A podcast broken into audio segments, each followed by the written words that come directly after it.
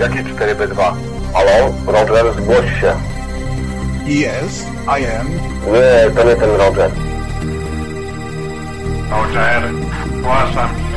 Odbiór. Zbliża się Kane. Chyba ma kłopoty. Moje radary wykryły, że zbliża się też on. Wygląda na to, że jego statek zakłócił systemy zasilania u Kane'a. He, chyba zrobił to celowo, niezły ubaw. He,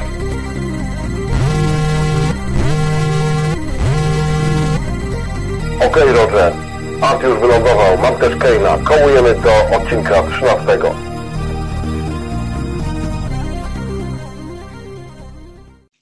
Kochani, witamy w 13 odcinku Amiga bez ściemy. Dzisiaj aż dwóch mega gości. Z mojej lewicy pierwszy przedstawia się Mr. Kane. Witam, Paweł Matusz, Ala Kane. Witam wszystkich, Artur Bardowski. No i moja skromna osoba, Rafał Chyła, znany jako Mufa. Lecimy. Lecimy. Amiga bez ściemy. Amiga bez. No niestety, chłopacy, muszę zacząć od najbardziej standardowego, rutynowego pytania. Wiadomo, co stworzyliście w latach 90., z czego cała Polska jest dumna, ale czym zajmujecie się dzisiaj? Przedstawcie się i opowiedzcie, czym zajmujecie się dzisiaj. No dobra, to ja zacznę. Ja się już nie zajmuję programowaniem generalnie, nie, nie zawodowo. Em, jestem w Anglii już od lat em, 16, ale raczej w managemencie, e, w telekomunikacji. Natomiast e, no, programowaniem zajmuję się cały czas trochę hobbystycznie, bo jestem jednak inżynierem w głębi serca i, i trochę mi tego brakuje. Także to jestem ja. Okej? A Artur? Ja przez e, x lat e, byłem związany z architekturą i budownictwem, e, natomiast ostat, ostatnio wróciłem do game devu i, i działam jako freelancer przy kilku produkcjach. Okej, potem jeszcze dopytamy. No to drugie też takie trochę standardowe pytanie, no ale zawsze takie musi paść. Jakie były wasze początki z komputerami i czy mieliście coś jeszcze przed Amigą? No więc ja znowu zacznę może. Em, em, mój początek z komputerami to były lata o, gdzieś 80., kiedy to kolega miał ZX Spectrum. Ja ZX Spectrum bardzo chciałem mieć, no ale moi rodzice bardzo mi go nie chcieli kupić, więc nigdy nie miałem. Em, natomiast potem gdzieś tam pod koniec lat e, 80. em, dostałem Atari, Atari 65XE. No i ten komputerek miałem przez, e, przez dobre parę lat, 3 czy 4 lata, e, dopóki właśnie w latach 90., na początku lat 90. nie, nie dostałem Amigi. Także tak wyglądała moja przygoda. Atari miałem dlatego, że tak naprawdę wtedy człowiek się rozglądał dookoła i patrzył, co mają inni. No i ci inni to mieli Atari, no i wobec tego Atari. No i tak stanęło. ale Natomiast coś zaprogramowałeś na Atari, czy po prostu stricte zabawa? no na początku była to stricte zabawa, oczywiście. E, natomiast e, potem zacząłem chodzić na giełdę i się okazało, że no, są różne inne rzeczy, które można zrobić. Są demka, tak. Poznałem kogoś, kto pomógł mi włożyć do tego Atari Kumega. To było takie coś jak, jak nie wiem, powiedzmy Action Replay e, na Amigę. Dało się zajrzeć do pamięci, dało się powyciągać tam różne rzeczy, podejrzeć sobie. No i, i tak się zaczęła moja zabawa z, z, z kodem w assemblerze. Zacząłem powoli wnikać w to. Em, W Bajtku pojawiały się jakieś kursy, także e, no tak powoli, powoli się w to wciągnąłem i, i napisałem parę demek na Atari. E, Ja przez chwilę miałem Atari, dosłownie rok e, z groszami.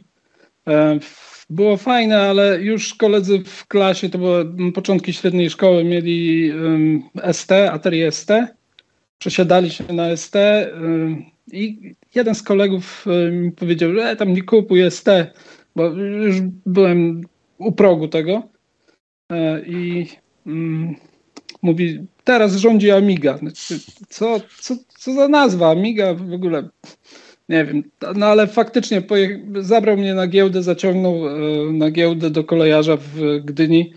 Zobaczyłem Amigę, wyszedłem, już, już jak koń na morskie oko. Ja już wiedziałem, to już będzie Amiga. już idę na ten kierunek. Ale faktycznie z Atari mm, to była, to była tylko zabawa. Natomiast na samym końcu dorwałem program Koala Paint, chyba tak się to nazywało, i popełniłem tam dwie graficzki. Tyle, że tam było bardzo ubogo w kolory i mm, chociaż, chociaż wówczas miałem czarno-biały monitor, więc e, jakby e, to oczywiste, że tych kolorów nie można było doświadczyć e, nie, nie podłączając się do telewizora, ale jak podłączałem się później do telewizora, żeby zweryfikować, co tam na bas grane, no to mówię, nie, tam są trzy kolory plus tło, koniec, zmiana. Czyli w sumie macie... Ja chciałem, ale, ale to jeszcze rzeczywistość. Amiga kosztowała 600 chyba 50 zł. Wow. Znaczy 6,5 miliona. No, ale, e, tak, e, No. 6,5 O. miliona, przepraszam. Ale, no, ale tak. Udało się, ojciec e, okazał się miłosierny i poszło dalej. Ale Tutaj tak to kolega było z Amigą. widzę- Jak się, jak się Amigę zobaczyło, to już to, to było to, tak? Już cała reszta szła, szła w odstawkę. No popieram. Ogólnie bo chyba to każdy z nas ma Dokładnie takie te same podobne doświadczenia. te. No właśnie. Ja też Ja tak byłem samo, no. oczywiście atarowcem, bo każdy wtedy miał Atari, no, najpopularniejszy komputer w latach 80. Oczywiście jakieś dwie popierdółki w Basicu co najwyżej zobaczyłem i też oczywiście, że miałem już jakąś żyłkę atarowca, to rozważałem Atari ST, ale jednak Amiga to, to Amiga tutaj było pozamiatane. To ja mam teraz pytanie do Keina, bo skoro kodowałeś na Atari, w tym assemblerze, to zastanawiam się, jako lamer, który na kodowaniu nie ma pojęcia, czy po prostu opanowując assemblera na Atari, z miejsca znasz assemblera na Amidze, bo to chyba takie proste nie jest. A pytam dlatego, że chyba gdzieś wyczytałem, że zaledwie po pięciu miesiącach y, użytkowania Amigi wygrałeś wówczas najbardziej prestiżowe kopy party w żywcu. Więc jak tego dokonałeś? Jak to się robi? Czy to takie płynne przejście było, czy jednak musiałeś się uczyć niejako od nowa? Wiesz co, no ma się taki, po jakimś czasie jak się zaczyna kodować w assemblerze, to, to ma się taki mindset kodera, tak? Już się myśli pewnymi kategoriami rejestrów, takim e, no bitami, tak, że tak powiem. Em, i, i, I to się nie zmienia, tak? Czyli się przesiadasz na, na inny sprzęt. E, może te rozkazy są inne, ale no takie podejście do tego jest, jest takie samo, tak? I mi się wydaje, że to najtrudniej jest przełamać czy, czy zrozumieć ten, ten język maszynowy tak generalnie, nie? To podejście bitowe, niskopoziomowe i tak dalej. E, Natomiast e, ja jak się przesiadłem na Amigę, no to miałem szczęście, że znałem kolegę e, Pilara, Tomka Kandeckiego, który już trochę tego assemblera znał. E, Poza tym już jeździłem na giełdę i tam się przewijali ludzie, którzy, którzy też coś tam kodowali, także no to już nie było to, że, że zupełnie samemu trzeba było wszystko odkryć, tak? Szczególnie, że internetu wtedy nie było. No, czyli byli, byli ci inni, których można było też podpytać i, i, i, i którzy tam troszeczkę pomagali, nie? E, Także faktycznie po, poszło to dość szybko, no ale powiem, że byłem mocno zdeterminowany, dlatego że no Amiga to, to było to i no i trzeba było coś zrobić, no więc e, no, człowiek siedział nad tym godzinami, nocami, tak, aż, aż, aż wykumał jak to zrobić. Czyli jednak Wtedy szybka wymiana informacji. Yy, wymiana informacji. ludzi w odpowiednim miejscu, czyli na giełdzie. Poza tym jeszcze dowiedziałem się właśnie o czymś takim jak e, ten Action Replay, e, którego dość, dość, dość szybko nabyłem. I to tak samo jak Kumek, tak? To jest wielka pomoc, bo patrzy się, no nie, te, znowu, nie było internetu, tak? Nie było jakichś kursów, no, no nie było skąd brać tych informacji, no więc patrzyło się jak i co zrobili inni nie? i w ten sposób się człowiek uczył. I podejrzewam, że w ten sposób większość ludzi się uczyła w tamtym czasie. Jasne. Super. No jak? Pytasz, czy ja mam pytać? Nie ja Bo teraz zapytam, mam pytanie do Artura. Ale, No dobra, no to dawaj. Ale na które już częściowo odpowiedziałeś. No właśnie, no mówiąc o odpowiedział Atari, właśnie. ale, ale chciałem dopytać, bo również słyszałem, że także jako grafik amigowy działałeś na biało-czarnym sprzęcie i, i nawet wystawiałeś się na party. Znowu, jak to się robi? Tak, to prawda. Potrzeba matką wynalazków. Y, Znaczy, w prosty sposób, no, wiedziałem już, że, że kolor czarny, jaki ma, jaki ma, jaki ma w cyfrach, jak jest wyrażony, jak jest kolor biały. Deluxe Paintem rozciągnąłem paletę, no i w kolorach szarości się pracowało. No, właściwie nie wychodziłem w, poza strefę mojego wówczas komfortu, czyli czarno-biały monitor. Wobec tego pracuję w e, czerni i bieli, w odcieniach szarości. No tyle, tyle można zrobić na czarno-białym monitorze i tylko tak, tak działałem. Dopóki, i to chyba dobry rok trwało, dopóki właśnie dostałem monitora dedykowanego właśnie dla mnie jako do, do, do komputera. Znaczy to dla mnie to jest też za wiele powiedziane, bo pamiętajmy, że jeszcze mam, mamy rodzeństwa, które gdzieś tam te komputery w międzyczasie też okupywało. Także tak. Okej. A jaki był początek demosceny u Was? No bo jednak y, mieliście tą ekipę. Jak to wyglądało? Paweł, może powiedz. co? No to się zaczęło na giełdzie też znowu, tak? No bo to było miejsce, gdzie się spotykało ludzi. I, i tak przez znajomych, przez znajomych jakoś tam się zeszliśmy. Tak naprawdę, a ja nie pamiętam, jak myśmy się poznali, czy to też było na giełdzie, czy jak, ale, ale chyba tak. Em, czyli myśmy, myśmy byli z Trójmiasta, em, więc jeździliśmy na giełdę do, do Gdyni, do kolejarza. E, no i tam niektórzy handlowali dyskietkami, tak, a niektórzy właśnie siadali sobie w takiej tam kantynie obok i, i dyskutowali. No i w ten sposób się ta grupa sformowała. Em, No i tą, tą, tą grupą, o której myśmy byli, był Suspect. Tak? Suspect ist- istniał już troszeczkę wcześniej.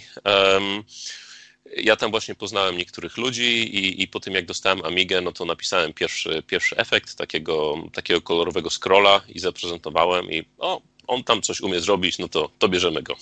No i tak się zaczęło.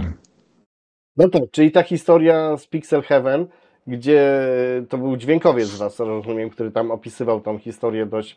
W ogóle świetny człowiek, w ogóle y, macie z nim kontakt w ogóle do dzisiaj? Y, Z tym dźwiękowcem? No o pewnie. kurde, super byłoby Poz, go... pozdrawiamy Artura. Do piona, zbijamy pionę. absolutnie tak. W zasadzie e, To jest Nie wiem, gościu, jak- który jak przeszedł inne te granice, grupy. tak? 24 piwa. To jest, mówimy o tym samym.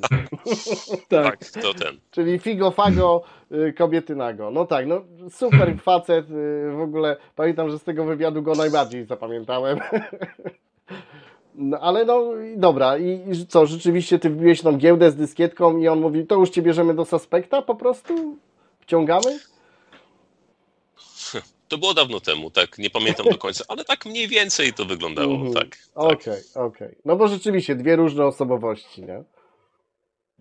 Okej. No to super, kurde. Mufa, lecisz. Tak, ja, ja w ogóle, A, ja w ogóle Art- Artura, po, tak, e, Artura, bo jesteśmy obydwaj Artury.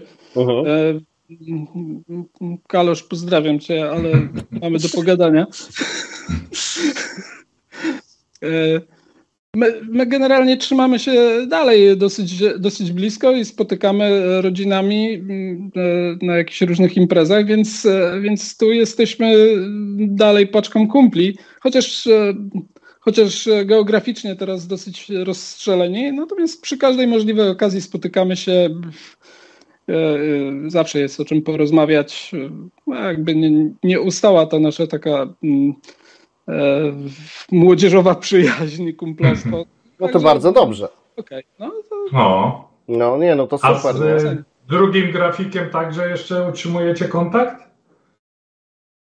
Z Radkiem e, Czeczotką. Tak, to bardzo, bardzo ważna postać też dla, dla Cytadeli. E, On generalnie e, pierwszy zasiadł do, do tworzenia, mm, tworzenia asetu do, do tej gry i sporo, sporo pracy w to włożył. Mm, przez jakiś czas jeszcze ten kontakt był, ale Radek, Radek mniej, mniejszy jakiś kontakt mamy. Ja, ja Radka poznałem trochę przez Pawła, bo oni mieszkali w jednym bloku. Mhm. Więc oni z racji dystansu do siebie no, częściej ten kontakt mieli. Ja miałem za to z Kaloszem większy, bo do jednej szkoły chodziliśmy.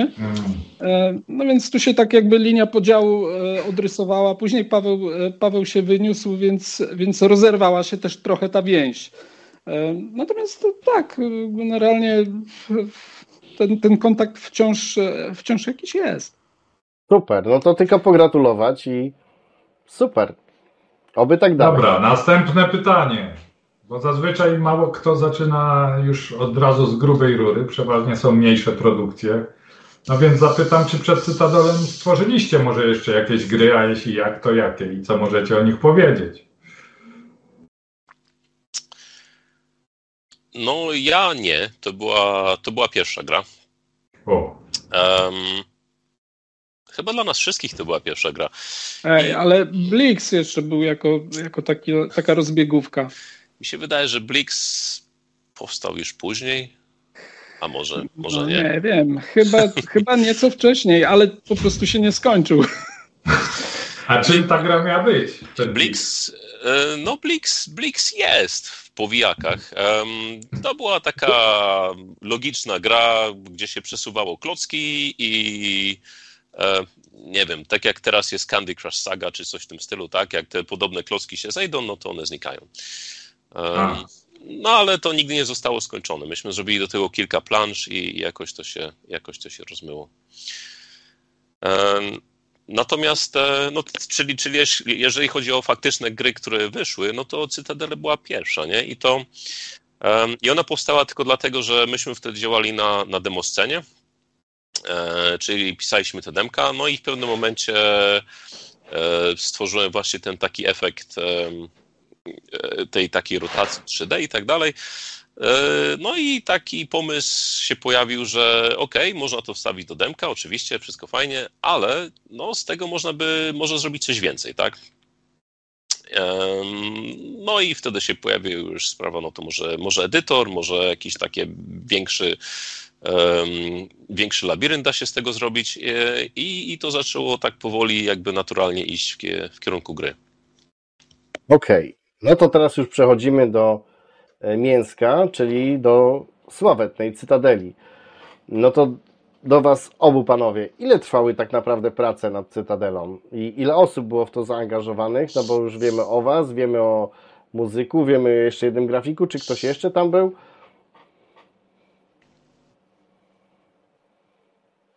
Artur? E, tak. E, jak, jeśli wejdzie się w, w informacje o Cytadeli w Kredycy, jest tam naprawdę sporo osób e, wyróżnionych i to czasem były niewielkie wkłady, a czasem, czasem takie, które trudno przecenić. Bardzo wiele osób przyłożyły z pasji, z jakiejś chęci uczestniczenia w tym projekcie swoje pięć groszy. Naprawdę myślę, że było to z 15 osób, e, które e, mniej lub bardziej się udzieliły ładnie, w tym, w tym projekcie. No to ja muszę zapytać teraz Ciebie, Arturze, o no, rzecz, która chyba na wszystkich robiła olbrzymie wtedy wrażenie, czyli o sławetnym intrze. Na czym to tworzyłeś, ile czasu to trwało i jakich narzędzi użyłeś oraz komputerów? Mam Dokładnie, nadzieję, że no. Tak. Y, historia intra jest trochę y, pokręcona. Y, właściwie odbyło się to od tej strony, że najpierw Paweł pokazał silnik. Mówił, no zrobimy taką grę. Taki, taki zarys działający tego wszystkiego. I, mm, no, i, no i określił, jakie oczekiwania, jaki ma być aset i tak dalej. Radek miał już sporo zrobionych e, e, tych, tych e, kafelek do ścian, wobec czego, żeby nie wchodzić mu jakby w drogę, nie, nie, nie, nie mieszać kompetencji, ja mówię, dobra, to ja się zajmę tą, tą częścią fabularną do tego. napisałem w Deluxe Paincie, dobrze słyszycie, w Deluxe Paincie. Napisałem w Deluxe Paincie? Scenariusz. Tak, no bo... No można było pisać. Można było pisać, Okej. dokładnie. Ten, ten scenariusz mam y, i, i y, tutaj zostanie ujawniony, bo ten Okej. klip jest... y, Super. O, to chętnie tutaj przebitkę zrobimy. Tak, zrobimy przebitkę. E, Podesłałem, podesłałem. Na dyskietce przywiozłem do, do Pawła, e, pokazałem jak, jakby to wyglądało. Paweł tam jeszcze jakieś swoje e, proste korekty wprowadził. Już, już, to, już to do- dostało, mm, dostało formę taką, jak się wyświetla tutaj w tle, e, mm, takiego zgrabnego tekstu. E, No i zacząłem pracę. Ja wówczas miałem Amigę 500 z 2,5 mega pamięci RAM i na tym zacząłem e, to modelować, pracować nad tym. Natomiast ten, ten setup nie pozwalał. Aha, no i pra, pracę zacząłem na programie Imagine chyba FX. 2.0. Nie, Imagine. E, FX Imagine to po jest prostu. zupełnie co innego. Mhm. E, I to dało się poskładać w takie proste sceny, niezbyt, niezbyt złożone. Jedna, jedna scena po prostu tam mi zajechała komputer, to ta scena w hangarze, gdzie, gdzie ta kamera wyjeżdża z, z takiego tunelu, to już musiałem wy, wykosić z niej tam połowę rzeczy, które, które były, bo po prostu brakowało ramu, żeby to renderować. Wtedy przyszedł z pomocą mm, e, mm, świętej pamięci Przemysław Sadło, e, który pożyczył mi swoją 1200 e, wówczas z akceleratorem GVP 25 MHz, bodajże 30. Tam było 6 MB RAMu. No to mm, prace ruszyły z, z kopyta. Był zaprzęgnięty z kopyta. jakiś- tak. Znaczy, no, to się tak renderowało wtedy, że szybko, że ja nie widziałem innej jakości wówczas y, lepszej, szybszej i Jasne, tak dalej. jasne. No, mówmy Mhm. się, w tym 93 roku powiedzmy, e, kiedy, kiedy to było przygotowywane, no to ten setup był całkiem porządny. To, to, to powiedzmy sobie te, te pecety, które wówczas e, ludzie mieli w domach, nie były szybsze, no, albo jeśli, no to, to nieznacznie.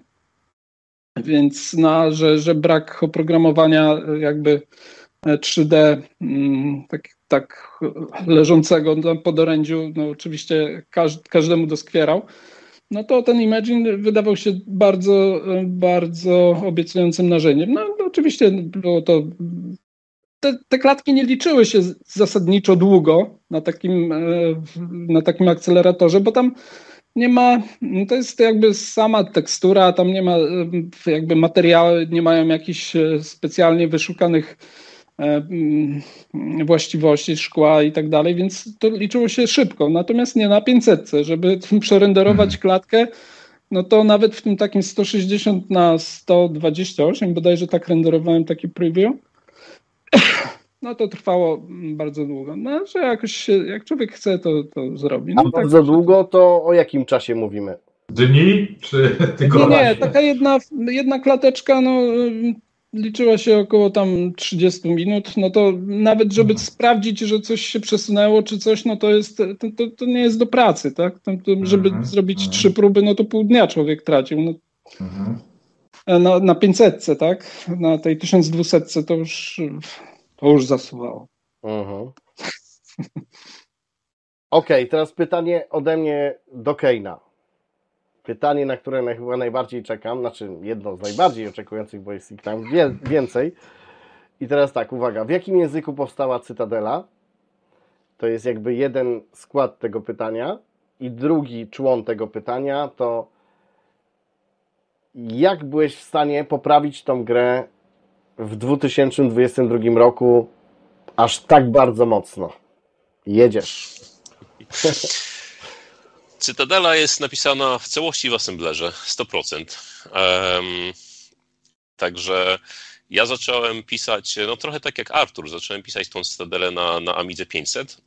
Bez twardego dysku, bez niczego, także miałem stację dyskietek i, i tą standardową pamięć. Em, No i szybko doszło do tego, że to był, że to był dramat, tak? Tam jak coś się wywaliło, no to człowiek herbutował, wszystko wczytywał, nie? Można sobie było iść herbatę zrobić, zanim to się wszystko odpali od, od początku i tak dalej. Także na 500 to zaczęło powstawać, e, potem do tej 500 udało mi się dokupić e, chyba 4 MB fastu. E, no i właśnie miałem Action Replaya. Action Replay potrafił coś takiego fajnego zrobić, że ten fast można było użyć do, do przechowania takiego snapshota, czyli można zrobić snapshota tej, tego, tej, tej pracującej części pamięci i tam sobie zachować. No i jak coś się wysypało, to często się udawało z tego snapshota tam odtworzyć to i, i, i to i to trochę ratowało sytuację, bo nie trzeba było z dyskietek znowu wczytywać wszystkiego i, i, tak dalej. Natomiast no, jak się pamięć dobrze zajechała, no to ten snapshot też się traciło i to, i to, to się dość często, dość często działo.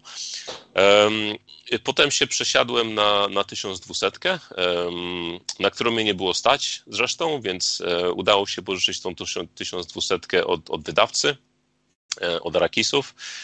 I ona była z twardym dyskiem, no więc tam już było znacznie, znacznie lepiej.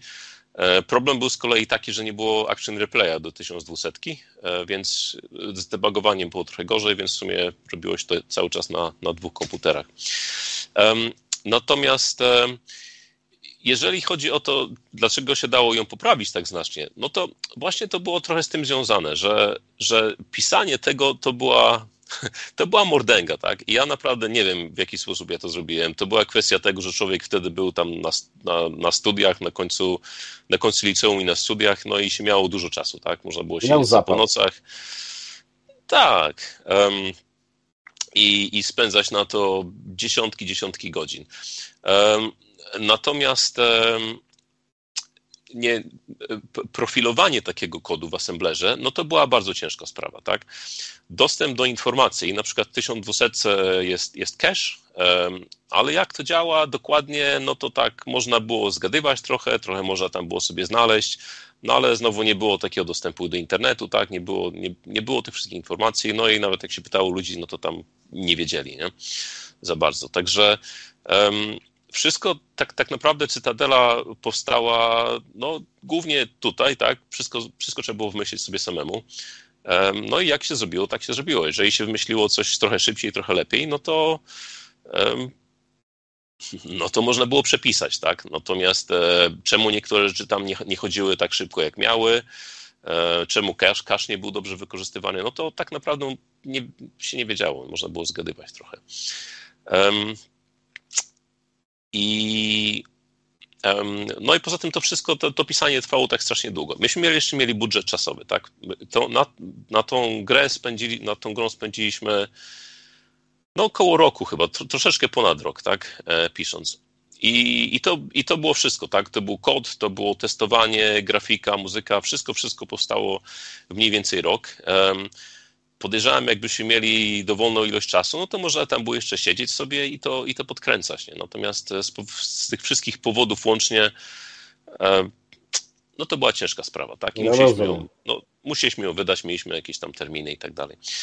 E, natomiast w momencie, kiedy ja do tego wróciłem e, wiele lat później, no to tak, był już internet, można było sobie sprawdzić, narzędzia. jakie narzędzia, to już się nie pisze na Amidze, tak? E, już się robi na PC z, z Winu AE. Jeżeli coś się zwiesi, no to błyskawicznie się to wszystko resetuje i tak dalej. Są też narzędzia do profilowania. Debagery są znacznie lepsze.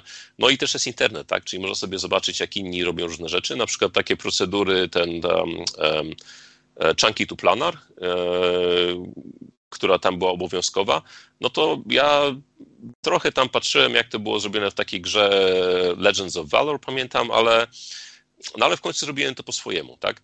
E, no i tak z perspektywy czasu, no nie było to najlepsze rozwiązanie, no ale tak wymyśliłem i tak zrobiłem. Natomiast e, no, po latach można to było zmienić, także ta, ta procedurka C2P została zmieniona na, na znacznie efektywniejszą. No, spędziłem chyba łącznie z około dwóch miesięcy tam sobie nocami dłubiąc i, i profilując tą grę, patrząc ile czasu się określone sekcje kodu wykonują. Można już było znaleźć e, dokładne informacje, jak działa cache właśnie w, w 1200, w w 3000, w 4000, jakie są różnice i jak to wszystko ogarnąć. No i to wszystko do kupy pozwoliło przypisać znacznie części kodu, żeby, żeby, żeby tak Cytadelę przyspieszyć. I ja Żeby- się nie spodziewałem, że tyle mogę ją przyspieszyć, ale ona działa no 4 do No 5 razy super, szybciej. super, naprawdę Przede super. wszystkim największy błąd, też chciałem o, o niego zapytać, no ale ponie, poniekąd już sam odpowiedziałeś, że to teraz zupełnie inne narzędzie, inne realia, że ona, pamiętam, że mi na 1200 w ogóle nie przyspieszała, gdy dołożyłem tam 30 czy 40, bo cały czas chodziła tak samo, nie? Ale dobrze, że to zostało poprawione, ale ja mam pytanie inne. Nasz też już, już się wyskakuje. Czemu tą cytadelę, bo każdy w tamtym czasie, powiedzmy, nie wiem, na zachodzie Gloom, Alien Bridge 3D i tak dalej, każdy robił te gry jednak na 1200. Czemu zrobiłeś ją na 500? Czy to był wymóg wydawczy, czy po prostu twoja ambicja, że to ma chodzić na 500, czy może jeszcze jakieś inne powody? Czy właśnie ten action replay? Wiesz co, to, to, było, to było chyba takie złożenie em, dwóch rzeczy. Jedna to była ambicja, tak, że to powinno działać na 500, a druga to, to były takie polskie realia, bo jednak dużo osób w tamtym czasie miało 500, tak. No 1200 była znacznie droższa i, i, i oczywiście byli ludzie, którzy mieli tą 1200, ale jak się tak rozejrzało dookoła, to, to naprawdę dużo było tych 500, tak, i to była taka decyzja, okej, no jak można to zrobić na 500, żeby działało, to, to na 500 też ma działać. E, Natomiast faktycznie, no, no, kosztem tego było to, że no, ona nie była zoptymalizowana na, na 1200, no bo, no bo jednak miała chodzić na 500, na którą się nie dało w nią grać, tak naprawdę, E, ale, ale chodziła, tak. Natomiast No tak. jeszcze, ja bym chciał poruszyć jeszcze jedną sprawę, którą powiedziałeś, że, że na, na 3000 czy tam 4000 ona, ona nie przyspieszała. Em, I to, to nie był jakiś błąd w niej, tylko to była kwestia takiego mojego głupiego designu, że tak powiem. E, No teraz każdy o tym pomyśli, tak, że są pecety, które są wolniejsze i szybsze i ta gra musi być napisana w taki sposób, żeby się tam automatycznie skalować. Natomiast no wtedy mieliśmy 1200, 500 i, i tyle. Kogo było stać na 3000 czy tam 4000? To były jakieś tam pojedyncze sztuki. I faktycznie pod koniec, pod sam koniec, jak już ta gra prawie że była wydana, ja miałem okazję testować na ten sprzęt i, i ona chodziła za szybko. No więc e, była dodana taka, taka pętla opóźniająca, która powodowała, że ona chodziła mniej więcej tak, jak miała chodzić tam powiedzmy na, na, na 1200, tak? Em, czy, czy to był dobry, do, dobra decyzja, e, jeśli chodzi o design? No, no nie. Z perspektywy czasu nie, no ale wtedy no, taki pomysł przyszedł do głowy i tak to się zrobiło. Nie?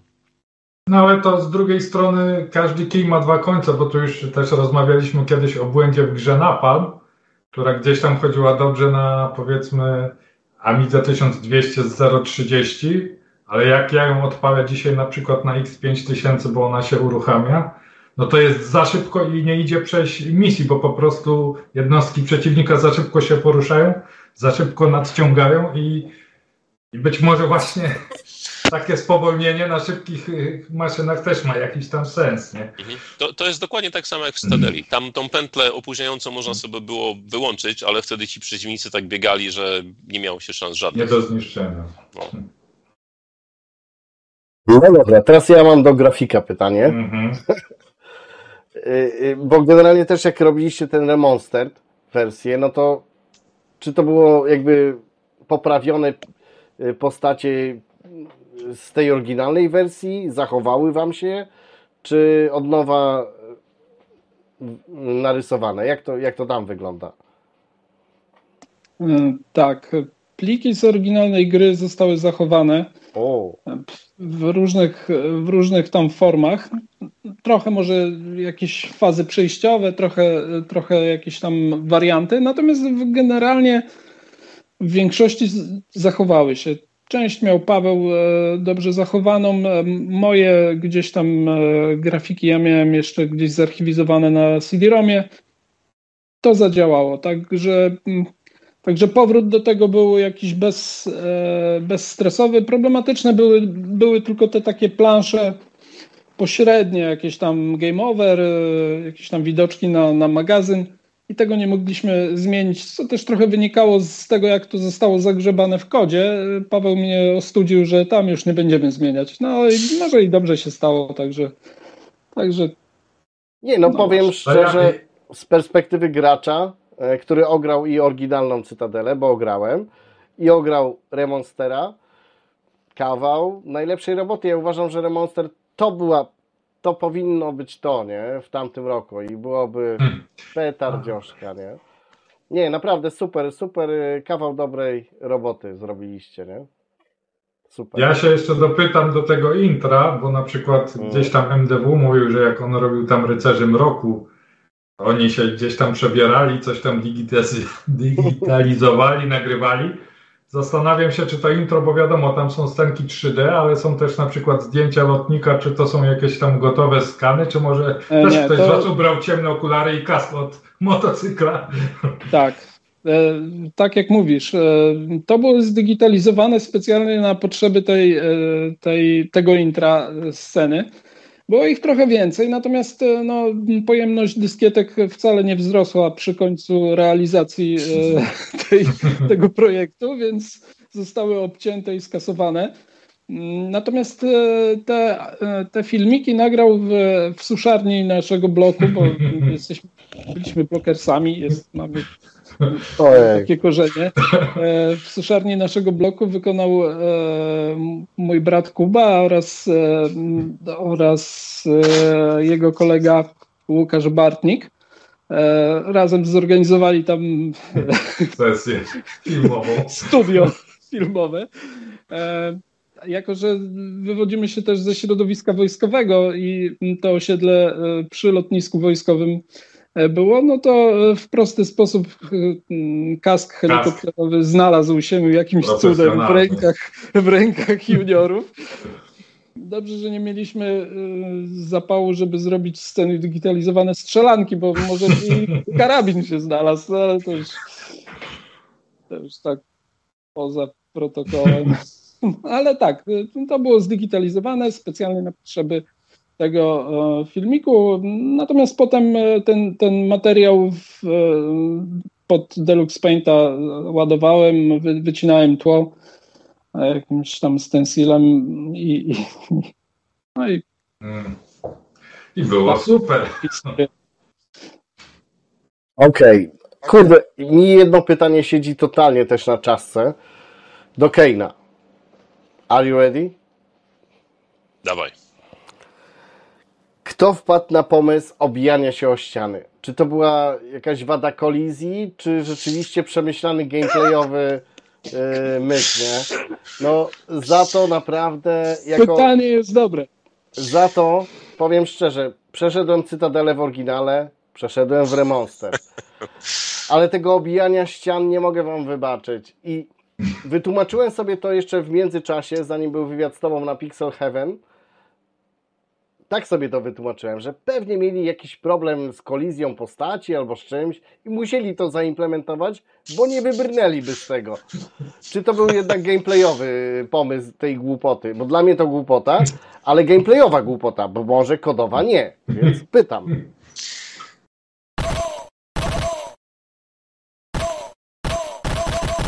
No więc jak chcesz kogoś obić za to obijanie o ściany, no to, no to chyba tylko mnie. Okej. I, i, I szczerze mówiąc, ja nie wiem, nie wiem czemu nikt mnie nie przekonał, że, że jest to głupi pomysł. Um, Bo chyba nie No bo miałeś tak. testerów. tes- testerów, No, chyba byli. testerów mieliśmy sporo, natomiast te testerzy już później byli tacy zaawansowani, że im to chyba nie przeszkadzało, tak? Aha. Em, dlatego, że Stadala jest dość trudna, bo, bo oni byli coraz lepsi i lepsi, więc myśmy to robili tru, trudniejsze i trudniejsze, zabieraliśmy im broń i amunicję Mhm. i tak dalej. Em, natomiast, no tak, z tym obijaniem o ściany, no... Ja pamiętam, były jakieś tam dyskusje, ale chyba nie dało się mnie przekonać, żebym to usunął. No, A no czyli tak to był zostało. twój pomysł. I to nie miało No nic tak. wspólnego z kolizją, No tak, czegokolwiek. Nie chwaląc się, no. to nie był żaden błąd, nie. Aha, okej. Okej, bo myślałem, że może po prostu nie umiesz czegoś wybrnąć i stwierdziłeś, że a dobra, to zróbmy tak i że ktoś się obije, to, to zabierzemy mu energię, nie? Ja, ja, naprawdę nie wiem, w jaki sposób to zostało w tej grze i czemu żaden z testerów ani nikt mnie nie przekonał, że tego nie można zabrać. Natomiast jak myśmy dos zaczęli dostawać taki feedback um, po wydaniu Stadeli, bo tam była taka możliwość e, przysyłania takiego formularza, e, no to już właśnie tam ludzie zaczęli narzekać już wtedy, że co to w ogóle jest. No, no bo powiem Ci szczerze, że no, co to w ogóle jest? No, w nowej wersji nie ma, znaczy jest, tak. można sobie włączyć, chyba można Z wcisnąć, żeby tam to włączyć, ale defaultowo nie ma. Nie, nie ma defaultowo. No i właśnie tak się ucieszyłem, jak w Remonstera zagrałem, mówię, o, teraz zagram w Cytadelę w pełnej krasie. Okej, okay, Mufa, oddaję Tobie y, pytanie kolejne. No tak, no skoro już tu poruszyłeś tematy wydania i feedbacku od od ludzi, no to trzeba chyba z tego co wiem z innych wywiadów mniej przyjemne kwestie poruszyć, czyli jaki był w ogóle, czy mieliście świadomość jaki był nakład, jaka sprzedaż, no i czy szło na tym zarobić we współpracy z waszym wydawcą?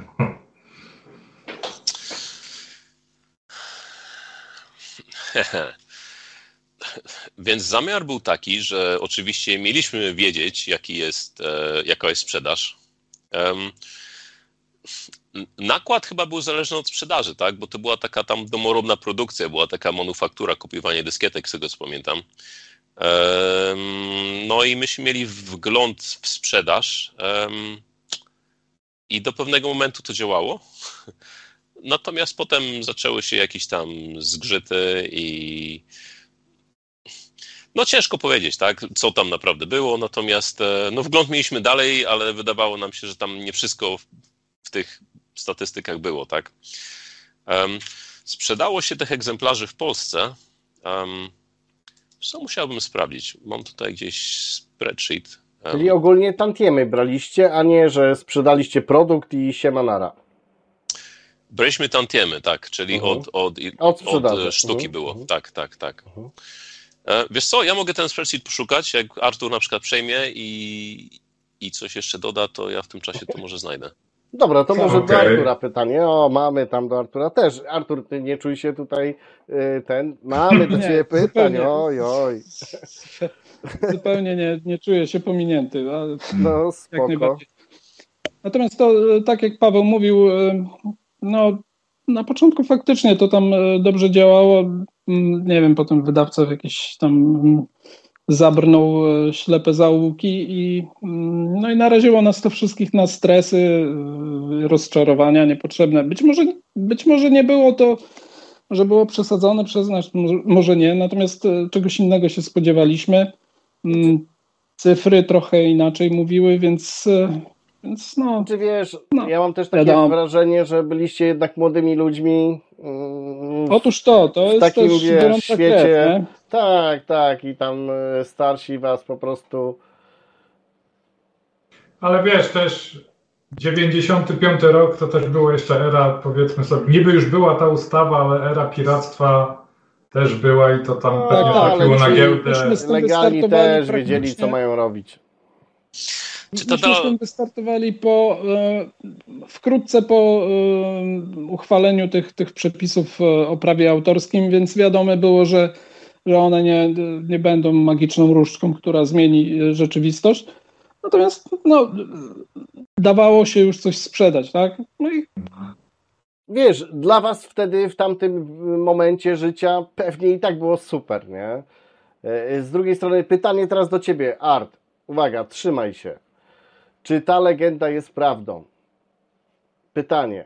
Czy rzeczywiście to intro zajmowało cztery dyskietki, a jedna dyskietka to cytadela w sensie gameplayu? E, niedokładnie. No, tak też myślałem. Tak, tak też myślałem. E, Paweł był tu mistrzem ceremonii upychania po tych dyskietkach e, tej, tej całej zawartości. Natomiast e, faktem, że z tych pięciu dyskietek chyba trzy zajmowały animację, nie wiem, popraw mnie Paweł, jeśli było inaczej, ale chyba, chyba właśnie trzy dyskietki to zajmowały animacje i dźwięki do, do, do tej produkcji. 3, 3, 3,5, tak. To było, 3, to było intro i, i outro jeszcze, tak? No bo tam było jeszcze outro, które też zajmowało. Oczywiście. Mhm. No to to tak, To jak ja znalazłeś zawsze by... sprzedaż? Czy No właśnie, znalazłem. Znalazłem, znalazłem. podrzucisz? Aha. Słuchamy. Jak chcecie, mogę wam przeczytać trochę tutaj tak, tro, tro, trochę cyferek. E, no więc, wszystkie daty nawet mam. Pomiędzy e, lipiec 95 i marzec 96, tak, to jest jakieś może ile, 9 miesięcy. Sprzedało się 1516 sztuk.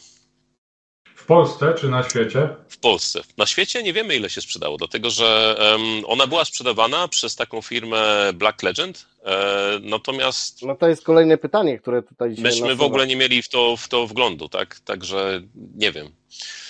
W Polsce sprzedawała firma, widzę, Amicom, Marmet, Bai, Pecetek i tak dalej. Jest, jest tutaj sporo firm wymienionych. Em, cena. Chcecie wiedzieć, za ile się sprzedawała? Tak. O, no Ja kupiłem oryginał za 45 zł, pamiętam do dzisiaj. No to powiem ci, że przepłaciłeś. O kurde. A ja kupiłem oryginał za 45 zł u Darka w sklepie, pamiętam. No, no to musisz uderzyć jakiś zwrot, bo cię starł. No więc, e, no ale to była cena, że tak powiem, dystrybutora, tak? Od, od dziewię- 19,95 najwyższa cena, widzę w zależności od tego, gdzie sprzedawała, no to było 36,16. No to 36,20. dużo przepłaciłem. Ale ja w dniu No. premiery to kupowałem, pamiętam. Ale to były, ale to były ceny dystrybutora, tak? A, Od, no to od, którego, od których mieliśmy 40%, żeśmy wynegocjowali. No i liczę, że tam było 5 dyskietek, co kiedyś też wpływało na cenę, nie? Pewnie z 10 zł to był koszt samych dyskietek, nie? Ale powiem też Samych szczerze, nośników. że mi się na przykład pudełko Cytadeli, ten design, to wszystko podobało, nie? Tak jak we wszystkich polskich grach było takie, no, takie byle jakie, to w Cytadeli mi się podobał ten design pudełka i dyskietek i w ogóle, to mi się podobało. No A to dobra, Artur też robiłeś ty, czy to już ktoś inny robił? nie, pewnie pudełko? nie. Tak, e, Tak? tak, tak. Robiłem, e, robiłem e, do tej, znaczy ten, tą frontową grafikę, jakiś taki e, ogólny design, natomiast już samo wprowadzenie tego w, w jakiś tam w poligrafię to już zrobiło ktoś od strony, Ale wykorzystali twoją od strony pracę, wydawcy. tak? A tak, tak, oczywiście to, to A, było. no to dlatego mi się sposób. podobało, no. dlatego czułem amigowca jasne. amigowcu, no. To... Paradoksalnie cała sytuacja ta, że myśmy nie wzięli pieniędzy z góry od, od wydawcy, nie zamknęła nam e, drogi do tego, że dzisiaj możemy e, z tą, tą grę komuś, e, komuś innemu dać dalej do wydania. Po prostu on swoje zarabiał w tamtym czasie, kiedy miał z nami umowę. Dzisiaj możemy dać tą grę Tak. komuś innemu, niech, niech ją sprzedaje, czy tam cokolwiek robi. Nawet oddać za darmo, tak jak zrobiliśmy to w, w przypadku e, Retro Games bodajże do, do, do Amigi 500. No i znowu to, uprzedziliście nasze pytanie, No, bo mieliśmy, właśnie. czy macie z nimi jakąś umowę, czy jakieś pieniądze wam dali, a tu A to już taki poszło. gest dobrowolny. Ale ja jeszcze mam pytanie, konkretne też do Cytadeli. Skąd pomysł, to raczej chyba do grafika niż do programisty, czyli tu do Arta, skąd pomysł na te postacie, tego mięśniaka, ten kwiatek tam u góry, skąd jakiś taki, nie wiem, pomysł na te postacie wrogów? no i niestety tutaj się nie wypowiem, ponieważ to, to są e, w większości prace mm, Radka Aha. Czeczotki, te, te- te stworki e, w, w tych pierwszych etapach. E, Ja generalnie do, do tej, e, do, w Cytadeli wykonałem od A do Z e, asset do tego centrum ostatniego etapu. Mhm. No i w Remonstered de, de facto mm, trochę pozmieniałem asety, no, inne klocki się pojawiły, przeróbki tego, co, co były wcześniej. Gdzieś tam one trochę nie wytrzymały próby czasu i trzeba było je trochę poprawić, gdzieś tam przycieniować. Zresztą generalnie było takie założenie, że, że chcemy ją lekko stuningować tą grę, żeby była bardziej taka pod dzisiejsze gusta graczy. Choć nie zmieniać mm, Designu. gruntownie tego, tego, co wi- widzimy, tak, że, żeby ludzie wiedzieli, że no grałem w taką grę faktycznie. No i to wam wyszło. Tak, ona się nie zmieniła, ale jak mm, patrzysz y, na dwie, na dwie, mm, dwa gameplaye z prawej i z lewej, widzisz, o kurczę, faktycznie się zmieniło, Mhm. nie? Jasne, spoko. Tak, no, ale to Radka, Radka te, te, te stworki, więc e, pewnie więcej by powiedział o tym, skąd, ich, skąd one się wzięły. No a kto ogólnie w takim razie odpowiadał za koncepcję leveli? Czy to grafik, czy może Paweł? Czy, czy mieliście jakiś edytor, czy No właśnie, chciałem tych leveli, czy różni ludzie to robili? Jak to, jak to Kane wyglądało? napisał edytor i ktoś się nim bawił po prostu. Jest edytor, tak, e, też w Assemblerze napisany. E, Kod do Citadel jest dostępny na, na GitHubie, także ten edytor tam też jest i można sobie ściągnąć. E, No i te levele tworzyli różni ludzie, także jak się zajrzy tam do, do kredytów, to tam chyba też jest kto, kto tworzył który level. I, I sporo ludzi tam było w to zaangażowanych w sumie. I to mówimy o oryginalnej Okej. Cytadeli? Że Mhm. tam różni ludzie tworzyli te levele? Mhm. O kurde, to teraz Znaczy, tam nie, cię zaskoczyłem. wiesz, beta testerów, to pewnie każdy chciał coś tam dołożyć od siebie. Też, też, też, też robili tak, ale no ja tam podejrzewam, że z 5-6 osób tworzyło te levele.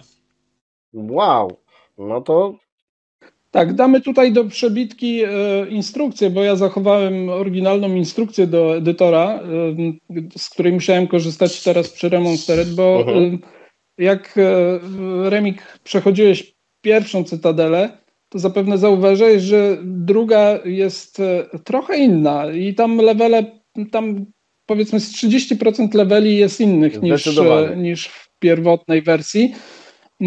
Myślę, że z korzyścią dla gameplayu, bo one Tak. są e, albo prostsze, albo bardziej logiczne. tam jest E, Nie ma takich historii, wiesz, że jedna zapadka gdzieś tam na końcu sprawia, że nie przejdziesz etapu. No z Tak. tego zrezygnowałem.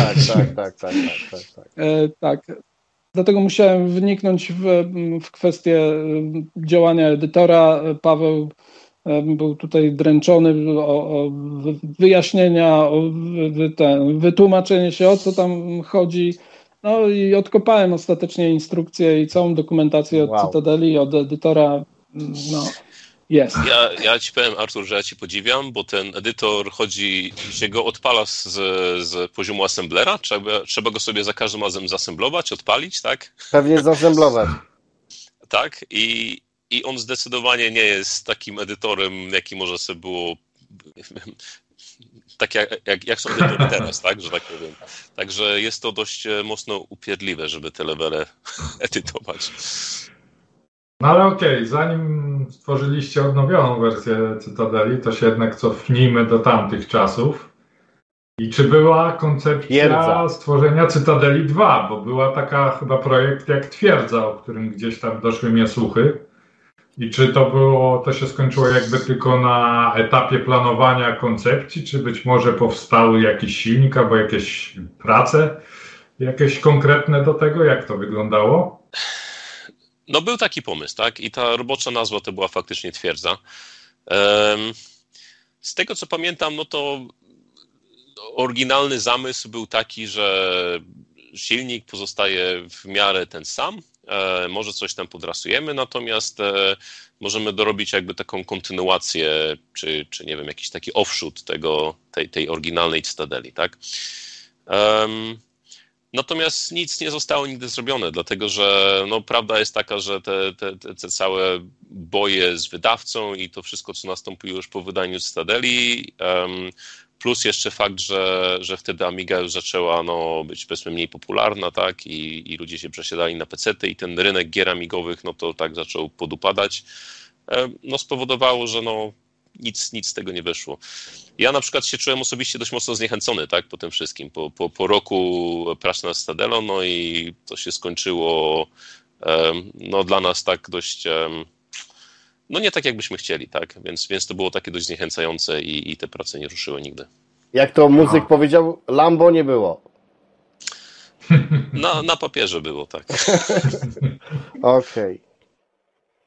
Ja sobie Ale narysowałem. też Kate odpowiedziałeś właśnie na pytanie, które miałem y, jakby No kolejne, ale też odpowiedziałeś znowu na kolejne pytanie, bo No tak. tak się No, czy kolejne twierdza- było o tym, czy. Ale nie, nie, ja się, ja się zastanawiałem, czy twierdza to był nowy silnik po prostu napisany od nowa, y, a no, stwierdziłeś, że to był ten sam silnik, tylko ewentualnie tam ulepszony o pa- parę bajerów i ciągnięcie tematu dalej.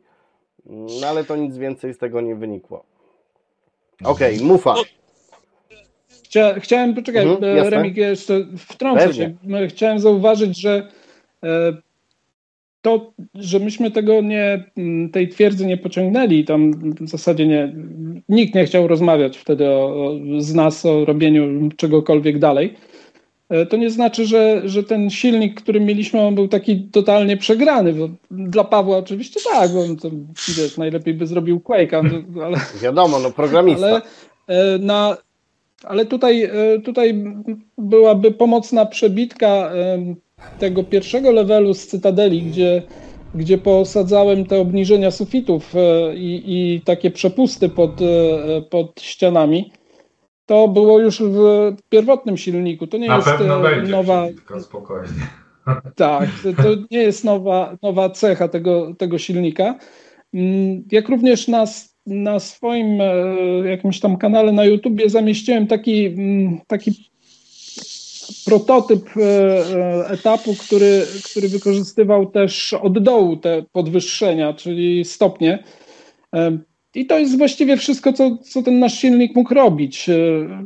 Przy jakimś tam nakładzie pracy prawdopodobnie dałoby się włazić na te stopnie i, i, i przesuwać po, po jakichś tam mniejszych wypiętrzeniach. Natomiast to, to był, byłby dalej silnik Cytadeli, ten Jasne. pierwotny. Znaczy generalnie i tak, no na tamte czasy to chyba był najlepszy silnik Znaczy- na 500, bo je- jeśli zrobisz za żelazną bramą porównasz, to tam było zero tekstur, zero niczego. A jednak tutaj to, to wyglądało, no może nie jak Doom, ale jak porządny Wolfenstein, nawet lepszy, lepiej niż Wolfenstein. Oczywiście dzisiaj jest ten Dread, ale to już rozmawialiśmy w poprzednim wywiadzie z Szymonem. On co prawda jest skromny i powiedział, że, wte, że wtedy teoretycznie można było też coś takiego zrobić, ale mi się jednak wydaje, że No tak, gdybyś to można kod, to zrobić miałbyś dopiero to dziś, samo. gdy jest ta wiedza, gdy, gdy są te narzędzia optymalizacji i tak dalej, no bo wtedy, gdyby to było takie łatwe i możliwe, a był taki hejt na tą, taka dumomania na tej Amidze, to ktoś by to zrobił, nie? Znaczy, ja też jeszcze dodam swoją cegiełkę do tego wszystkiego, bo oczywiście zgadzam się tu z Mufą, ale y, spójrzcie panowie, że ten wasz silnik teraz, w tym momencie, Remonster, nie, nie, nie wracam do y, pierwotnej Cytadeli, tylko Remonster. To już jest w pełni grywalne, to już jest świetne. To naprawdę w tamtych latach zrobiłoby naprawdę y, super robotę, nie? No ale właśnie, no dzisiaj to wiemy, a wtedy było jak było, nie? Ale no tak, no gameplay, Ale nie? wtedy i tak, słuchaj, było rulezowanie, pamiętasz, Secret Tak, Service, wielki ja nie napis, tamtych na Amidze nie? i to ja nie 500. neguję, No. ja nie neguję tamtych czasów, No. tylko mówię, że fajnie byłoby ten, to teraz co mamy, cofnąć tam i, i też byłoby inaczej. Nawet to przemyślenie, o czym mówi Art, nie? Tych leveli, yy, że tą broń od razu tu znajdujesz i tu patrzysz, tu jest wyżej, tu jest niżej. No super, nie? No, tylko, No, że wtedy co, mieliśmy tak małe pojęcie na temat level designu, na temat y, gameplayu. Właśnie nie było testerów, takich stricte testerów. To jest, to, to jest właśnie to. Nie, nie było takiego punktu odniesienia, tak? Dlatego, że. W, Bo my chcieliśmy wziąć 3D i 3D i koniec. Tak, tak. I na tym się w, ty- w, kończyło. tym, w, tym momencie, jak ktoś pomyśli o grze 3D, 3D, tak, no to się rozejrzysz i są ich miliony, Miliony. tak? Czyli, czyli ten standard jakiś tam jest. Natomiast wtedy się wszystko tworzyło od zera, tak? No był jakiś tam właśnie Wolfenstein, czy, czy Doom już wtedy się zaczynał E, i, i to były jedyne takie przykłady, tak? Także było, że tak powiem, większe pole do popisu, jeśli chodzi o, o różne pomysły i robienie różnych rzeczy na różne sposoby. Tak samo, nie wiem, sterowanie na przykład w Cy- w Cytadeli, no takie archaiczne się wydaje teraz i, i to też zostało poprawione w wersji Remonstered e, i to tylko dlatego, że no wszyscy są przyzwyczajeni do, do czegoś innego w tym momencie, tak? Natomiast wtedy to nie był problem. I teraz No nie. panowie, y, zobaczcie jeszcze na jeden aspekt. Jak ja pamiętam, przygotowałem się do wywiadu z Szymonem Ulatowskim, który stworzył Ubeka, no to ja ogrywałem tego Ubeka, yy, też ograłem sobie za żelazną bramą. Oczywiście nie mówię, że ja to przechodziłem, tylko sobie ogrywałem. I uwaga, za żelazną bramą zestarzał się, mimo archaiczności, która tam była, najmniej. I wiecie dlaczego? Bo miał najbardziej współczesne do dzisiaj sterowanie. To, na co my wtedy pluliśmy, że trzeba myszką y, celować do wrogów, nagle okazuje się, że to działa dzisiaj. A wtedy, no, no właśnie, no jakby y, tu się z Tobą, Kane, zgadzam w stu procentach, nie? że my dzisiaj wiemy, jak gry powinny działać, powinny wyglądać w sensie gameplayowym, a wtedy był właśnie taki, wiesz, zróbmy coś 3D, nieważne co, róbmy. O, już się rusza, już coś, to już jest to, nie? A to nie, to nie o to chodzi, bo jeszcze musi być ten gameplay. Jak go nie będzie, jest dupa, nie? No ale też ja się zgodzę z Kane'em w tym aspekcie, co on powiedział wcześniej o tych beta testerach, że to już byli tacy hardkorowcy, że oni im tylko, Kane im tylko utrudnią, utrudnią coraz bardziej, robi pod górę, ale gdzieś tam na końcu jest ten zwykły gracz. I jednak ten Doom czy Wolfenstein, one miały pięć poziomów trudności. Ten pierwszy to był taki, że tam praktycznie nie można było zginąć, ale te, to też przyciągało ludzi, bo nie każdy jest hardkorowym graczem, nie? A niedzielny gracz no nie chce gry, w której nie ma broni na początku i od razu, nie wiem, po 10 sekundach y, ginie, bo wiesz, odpali trzy razy i już nie włączy, nie?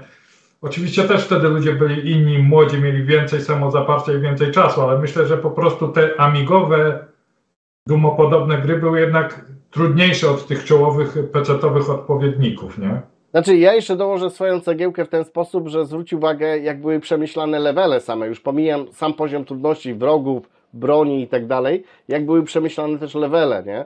Tutaj, tak jak Kane powiedział, yy, wiele osób robiło levele, czyli oni nie mieli jak gdyby, podejrzewam, konsultacji z tobą. Jednego, yy, i tak dalej. zarządza. No właśnie, tylko po prostu, dobra, zrobiliście levele, wrzucamy, pyk, zatwierdzamy i to leci, nie?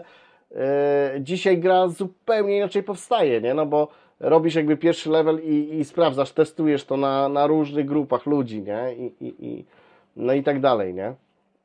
Art No aż się wyrywa, widzę tam. Jak, jak sposób, w jaki ta gra powstawała, on nie ma nic wspólnego z tym, e, że tak powiem, ob, obecnym, nie wiem, cyklem tworzenia oprogramowania czy, czy, czy cokolwiek. Jasne. Tak, to była taka kompletna amatorka. Mhm. Ale dała nam niesamowito, niesamowite wspomnienia i podwaliznę do tego, dlaczego się dzisiaj spotkaliśmy, więc ona też nie, nie zrobiła nic, nie? No jednak wiesz, mnie jakoś tam też wychowała, bo wspominam, panowie, bardzo dobrze was twór i uwielbiam go. I tyle, nie?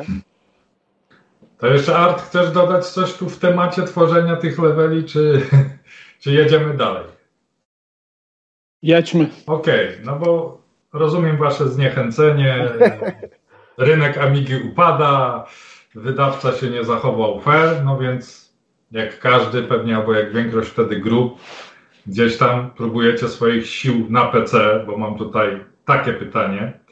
Wasza kolejna gra to Tridonis RTS wydany tylko na PC, choć słyszałem, że były też całkiem zaawansowane prace nad wersją na Amigę. I na jakim stadium zatrzymała się wersja amigowa? Czy też y, w minimalnych wymaganiach miała też Amigę 500? Czy zachowała się do dzisiaj gdzieś tam na waszych dyskach? A jeśli tak, to czy jest szansa, by umieścić gdzieś na sieci, na przykład na platformie Amiga Games Warrant, jakiś pre preview czy demo tej gry, jeśli coś się zachowało? Trochę długie pytanie, więc musiałem czytać, ale To ja tutaj już od razu się wtrącę, bo byłem więcej z tym projektem. Tak, e, tą drugą produkcją był Tridonis i to był RTS. E, jego pierwotny tytuł to był High War e, i został rozpoczęty jeszcze przez firmę Optimus Nexus. Co ciekawe, Optimus był gotowy wydać tą grę na Amigę, O. Mm, natomiast, natomiast no, zmieniające się, bo ten projekt trwał prawie dwa lata, zmieniająca się sytuacja na rynku do, doprowadziła do tego, że no, zresztą też Optimus e, popadł w jakieś tam tarapaty znane z, z że, że oni nawet zeszli z koncepcji sprzeda- wyprodukowania tej gry na PC-ta. Myśmy dociągnęli, dowieźli tą grę na PC-ta. Amigowa wersja doszła do etapu grywalnego dema i została przesłana, tu będzie przebitka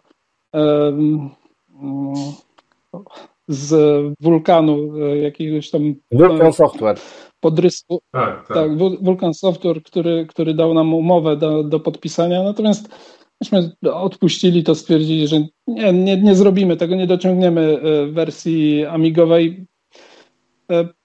Powodem było, była sytuacja na amigowym rynku, to po pierwsze, a po drugie wymagania tej gry były po prostu bardzo wysokie. No, ta gra oczywiście dawała się odpalić w, tam w niskiej rozdzielczości, ale, ale Mariusz Zieliński, który był programistą tego, tego projektu, też, też jakąś wysoką poprzeczkę stawiał, też, e, też tam wysoka rozdzielczość wchodziła i i to działało. To, to grywalne demo chyba z dwoma planszami e, poszło do wulkanów na CD-ROMie, bo to się nie mieściło już na żadnej dyskietce. Żadna Amiga 500 tam nie wchodziła w rachubę, bo tam było chyba 4 fastu potrzeba, No to żeby to w dobrze. ogóle ruszyło. Pewnie 30. E, Więc nie? to. No, on, on to programował na 1200, więc no, od 20 w górę pewnie, e, pewnie byłoby. e, No, ale właśnie tak trzeba było robić na Amigę, no. Tak, i, ta, i z uwagi na to, że on dużo assemblera tam e, używał w tym projekcie, ta gra naprawdę dobrze chodziła i em, m, mocno przeładowana grafiką. Ta, tu po- podeślę trochę materiałów. Em, Tam, em, no ale no, no, zrezygnowaliśmy, odstąpiliśmy, skupiliśmy się na wersji PC-owej. E, Czas, czas też już gonił, to już były dwa lata nad projektem bardzo skomplikowanym, bardzo złożonym. e, Sporo osób w to było zaangażowanych. E, Chcieliśmy to skończyć. e, Każdy już zaczynał myśleć o. Już kończyły się uczelnie, każdy zaczął tak myśleć o zarabianiu pieniędzy, a ten rynek był jaki był wówczas. Jasne. Mm, Natomiast tak, no, wydaliśmy ten Tridonis. Wersja amigowa. Mariusz twierdzi, że ją gdzieś ma. Ja tą wersję, którą mam amigową jest e, nie do końca działa dobrze, e, wysypuje Ale się. masz ją no jeszcze? nie wiem, może, może tak, e, ten pierwszy etap taki, który, O który był jako demo posiadam, natomiast jest problem z jego odpaleniem, tam się trochę kaszani obraz. Nie wiem, Pomożemy, czy to może pomożemy. jest niekompatybilność. Pomożemy, Tak. pomożemy. Może to Biały niekompatybilność z moją, z moją Amigą. Natomiast co ciekawe, ostatnio spotkałem się z programistami, którzy, którzy robili wersję PC-ową e, i e, poruszyłem temat udostępnienia źródeł z wersji PC-owej. Ona była w C napisana, więc e, pewnie dałoby się przekompilować na Amigę. Mm, Oni poruszyli temat z Avalonem, który był wydawcą w Polsce i Avalon nie widzi problemu, żeby te, te źródło udostępnić, więc może, może się to uda. Natomiast będzie potrzebny magik, który, który tą przeprowadzi Kompilację. op- operację portowania na, na, na Amigę. Natomiast fajnie by było, bo, bo gra jest złożona, nie ma, tam, nie ma tam osób trzecich, które mogłyby nam coś blokować. Może, Super. może. Generalnie po tym, co powiedziałeś, chciałem zadać kolejne pytanie, ale ty już zawarłeś to wszystko w swojej kwiecistej wypowiedzi. E, Nie wiem, Mufa, bo ja mam tam pytanie jeszcze do naszych gości. Znaczy nie, no są, są ciekawostki, o których Mhm. tutaj bym się w życiu nie, nie spodziewał, typu, że Optimus w ogóle planował jakieś wydanie na Amigę, bo jednak to była firma, która się z PC-tami kojarzyła. No a że to było w C, no to jeśli są źródła, nie wiem dzisiaj jaka Amiga by była do tego potrzebna, może jakaś z Vampirem albo z Warpem, Nie, albo coś myślę, na nasze nie. podwórko 60 i, i chyba by dała port na radę. OS4. No, w sumie szczerze powiedziawszy, nie słyszałem o tej grze w wersji na PC. Ona chyba sukcesu dużego nie zrobiła, czy, czy zrobiła? Czy tu też nie masz danych co do sprzedaży? Nie mam specjalnie wiedzy o tym, w jakich ilościach się sprzedała, natomiast e, była sprzedana e, można ją znaleźć na eBayu w, w wersji niemieckiej. O, była dodawana gdzieś we Włoszech do takich e, gazetek jako, jako tam wypełniacz e, plastiku, CD-ROMów i tak dalej. Także coś tam było. No, Jakieś pieniądze nawet z tego, e, z tego wpłynęły do mnie, e, pamiętam. No nie, nie, ale też Lambo nie było. Nie. Dalej nie Znów ma musiałem Lambo. narysować sobie. No I to było, rozumiem, już teraz zakończając ten, to był e, jakby koniec waszej przygody z grami, przynajmniej wówczas. Czy, czy jeszcze coś robiliście po tym? w tamtym rozdaniu e, ja jeszcze, mm, jeszcze dla, dla takiej firmy mm, z Gdańska e, tworzyłem, mm, tworzyłem grafikę 3D do, do, do takiej gry z muzyką Arkinoego, e, taka point and click e, gierka, to się nazywało Ja Jestem. O, to też E, nie To, słyszałem. był, to Też nie, nie? nie była ambitna produkcja. Nie, nie, to zupełnie nie była ambitna produkcja. Natomiast, no, e, może, może nie, może, może źle się wyraziłem. Może oczekiwania, oczekiwania mm, ekipy, która ją tworzyła, były większe niż, niż to, co powstało. Albo po prostu brak, brak umiejętności, może, może, może tak. Może, może technicznie nie była najgorsza, ale, ale znowu ta, ta warstwa fabularna była tam jakaś taka niezbyt. No i tyle. No to wówczas, wówczas ja już e, zabrałem się za architekturę e, i budownictwo i w to wniknąłem. I do tamtego momentu to było wszystko. No a? Też już skończyłeś z, grami? Czy jeszcze też w czymś brałeś udział? Nie, ja już w niczym nie brałem udziału w tamtym czasie. Em, jeszcze próbowałem coś tam dłubać na PC w pewnym momencie, ale już to się rozmyło, także nie. Okej, to ode mnie jeszcze dwa pytania na dobranoc dla wspaniałych gości. Po pierwsze, jak powstała ta Amiga 500 Mini, no i ten Remonstered, czy wy jakieś tantiemy pobieraliście od tej firmy, która stworzyła tą konsolę, czy nie? Nie, myśmy to, tak naprawdę ten Remonset był, był em, zainspirowany tym, że, że właśnie wychodzi mini i no i jest taka okazja, żeby jakby ją odświeżyć, tak? E, no ale nie, nie, nic tam od, od, od nich nie dostaliśmy. Natomiast myśmy liczyli na to, że ta gra skończy na tej takiej karuzeli na, na Mini, e, na tej 500 Mini, natomiast trochę tam były jakieś zgrzyty z czasem, no i się okazało, że w momencie, kiedy myśmy tą stadę już mogli podciągnąć i poprawić, no to już było trochę za późno, bo oni już mieli e, ten, ten, ten komplet gier zdecydowany, który tam idzie na tą karuzelę, no i w ten sposób ona skończyła na ty, jako taki, taki bonus, tak, do zdownloadowania. Okej.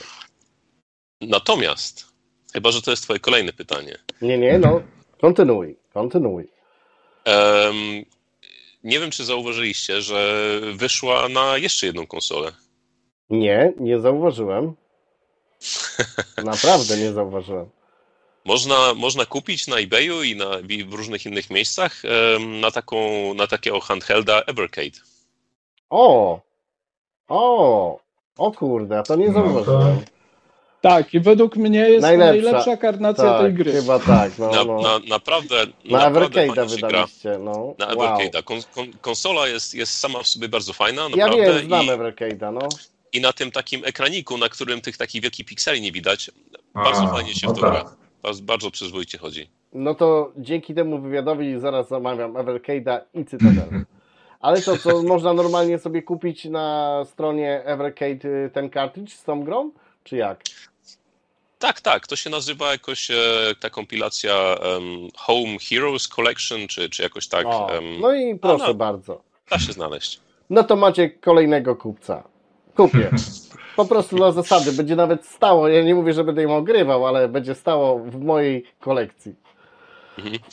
No, bardzo fajnie to też. e, Tam myśmy pracowali trochę z, ty- z tymi chłopakami tam z, z tej firmy e, Blaze Retro Mhm. i em, oni naprawdę fajnie to, to tak podkręcili też na tego Evercade'a, także nie jest to taki po prostu, nie, nie chodzi to od tak na emulatorze i tyle, ale dobry tam też save state, czyli tą grę można sobie zapisywać w dowolnym momencie, e, bo to była też jedna taka dodatkowa bolączka, tak, że on tam się zapisywał na końcu etapów tylko, natomiast no, z tymi save state'ami można sobie w każdym momencie zapisać i no polecam, Tak. bardzo fajnie się gra. Okej, no kurde, na pewno skorzystam. Nie, no spoko. Ja już też się zastanawiałem tym Evercade'em, bo to takie fajne, fajne takie retro wspominki, nie? Fajnie to zrobione jest. No Mhm. dobra, kochani, to No to co? Teraz nie. twoje pytanie jeszcze chcesz? Czy moje dwa? No to dawaj twoje dwa. No bo moje dwa, no to już teraz muszą być do Arta, no bo No posiadacz X5000 tak jak ja. No więc niewiele osób ze z tej starej demo sceny się zainteresowało Amigo NG. Ty jednak kupiłeś Amiga One X5000. Co sądzisz o tym sprzęcie i co sądzisz o Amigo S4? No, hmm. mam mieszane uczucia. Powiem ci, mam mieszane uczucia, bo sprzęt, sprzęt generalnie nie jest zły. Okej, ma w miarę wydajny procesor. Ja mam akurat e, prawdopodobnie tak jak i ty e, wydajną kartę graficzną i to jest, e, to robi z tego no taki okej komputer. Dałoby się tego pewnie używać. Natomiast Natomiast system operacyjny no, nie dogania tego sprzętu w tej chwili. To No, jest, to jest niestety za, zapóźnienie widać i, e, i z bólem serca mówię, że system e, 3.0 rozwija się w tej chwili, dogania, dogania 4.0 dosyć, i to w tempie oszałamiającym. Natomiast 4.0 no nie ma, tej, nie ma tej, tego wsparcia w tej chwili. No, e, brakuje kluczowego oprogramowania.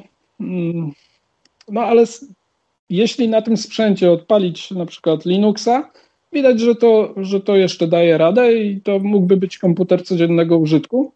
Natomiast e, no, ciężko, ciężko się w tej chwili używa OS4, jeżeli by ktoś, ktoś bardzo chciał no, jako codzienny komputer z uwagi na, na niedomagania po stronie przeglądarki. No tak. Natomiast e, byłem ciekawy, e, chciałem, e, więc, więc mam. Poza tym e, eksperymentuję z programowaniem pod, pod Amigę, takim systemowym, więc, e, więc pozwala mi to i odpalać coś na 3.0 i 4.0.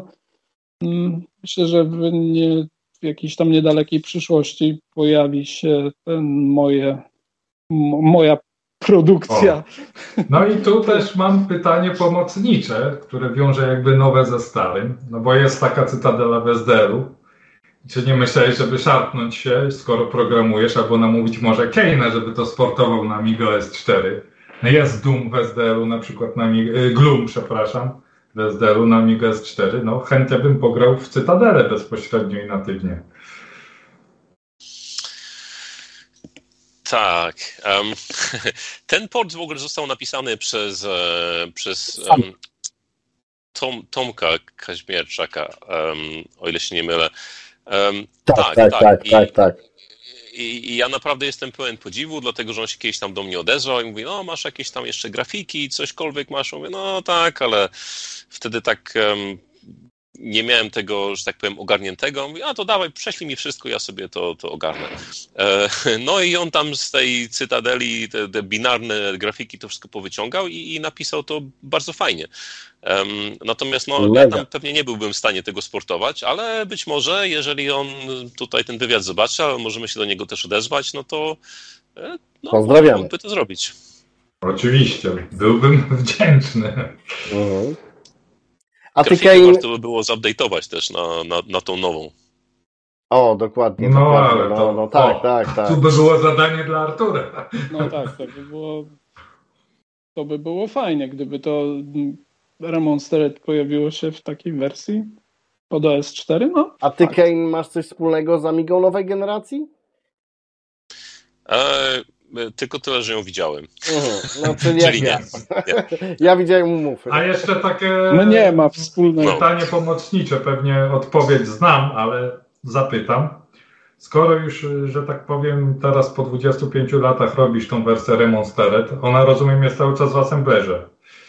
Czy kodując ją w assemblerze dałoby się zrobić takie poprawki, żeby to ruszyło na przykład na karcie graficznej? Bo może by dało się odpalić Amigo OS, wersję dla Amigo OS 3 na Amigo OS 4, gdyby to było zgodne z systemem. Czy to by było za dużo rzeźbienia?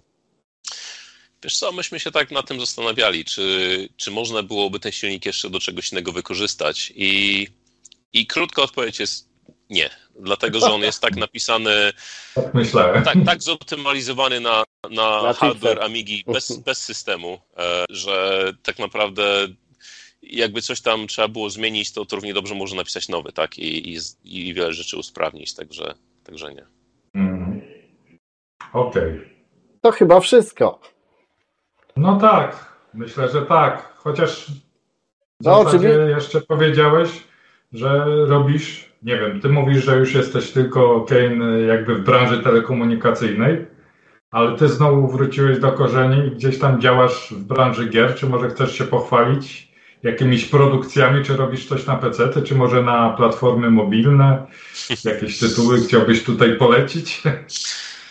E, wiesz co, em, i, i, i tak i nie, e, dlatego że no, wróciłem jakby trochę do sceny em, i zacząłem sobie kodować tak w tle na Atari. E, myślałem, że to nigdy nie nastąpi, bo był taki okres, że stwierdziłem, że a, to już jest w ogóle przeszłość, kto w ogóle się tym interesuje i, i, zapomniałem o tym na 20 lat, tak. Natomiast e, no, ta, ta, ta em, no jest sporo ludzi, tak, którzy się tym interesują i rzeczy powstają i Tak. tak trochę na Atari sobie do tego wróciłem. Natomiast jeżeli- chodzi o gierki, to wróciłem bardziej na takich platformach jak e, Google Assistant albo Amazon Alexa.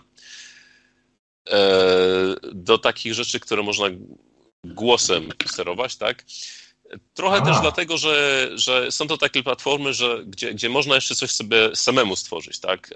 No jeżeli się mówi o grach na PC, czy nawet mobilki, no to już trzeba mieć team i, i, i, i, i żeby się przez to przepchnąć, no to jest ciężka sprawa. Natomiast e, taki Amazon Alexa, no to jeszcze można sobie coś tam samemu stworzyć i to jest taka trochę dla mnie zabawa, jak, jak właśnie kiedyś na, na tych Amigach i tak dalej, kiedy ten team mógł być malutki, a można sobie było coś całkiem fajnego stworzyć.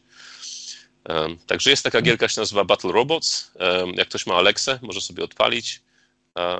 No i to taki mój hobbystyczny. A na Asystanta też masz coś? Może bym coś na Chromkaście pograł? E, Google się wycofuje z, z tej, e, z, z właśnie ze wspierania tych takich aplikacji voice'owych. Raczej, e, raczej się skupia na tym, że można było normalne aplikacje na, na mobilki sterować głosem.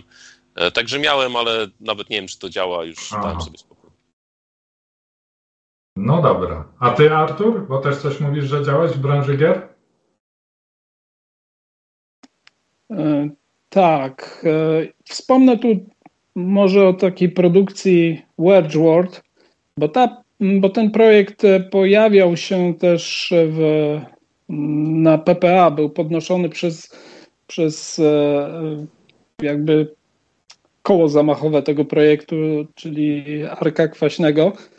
E, I mm, tam jest realizowany też e, ten projekt w wersji takiej na współczesne platformy. No, uczestniczę w tym projekcie na współczesne platformy. Można to pobrać ze Steama, wersję demo.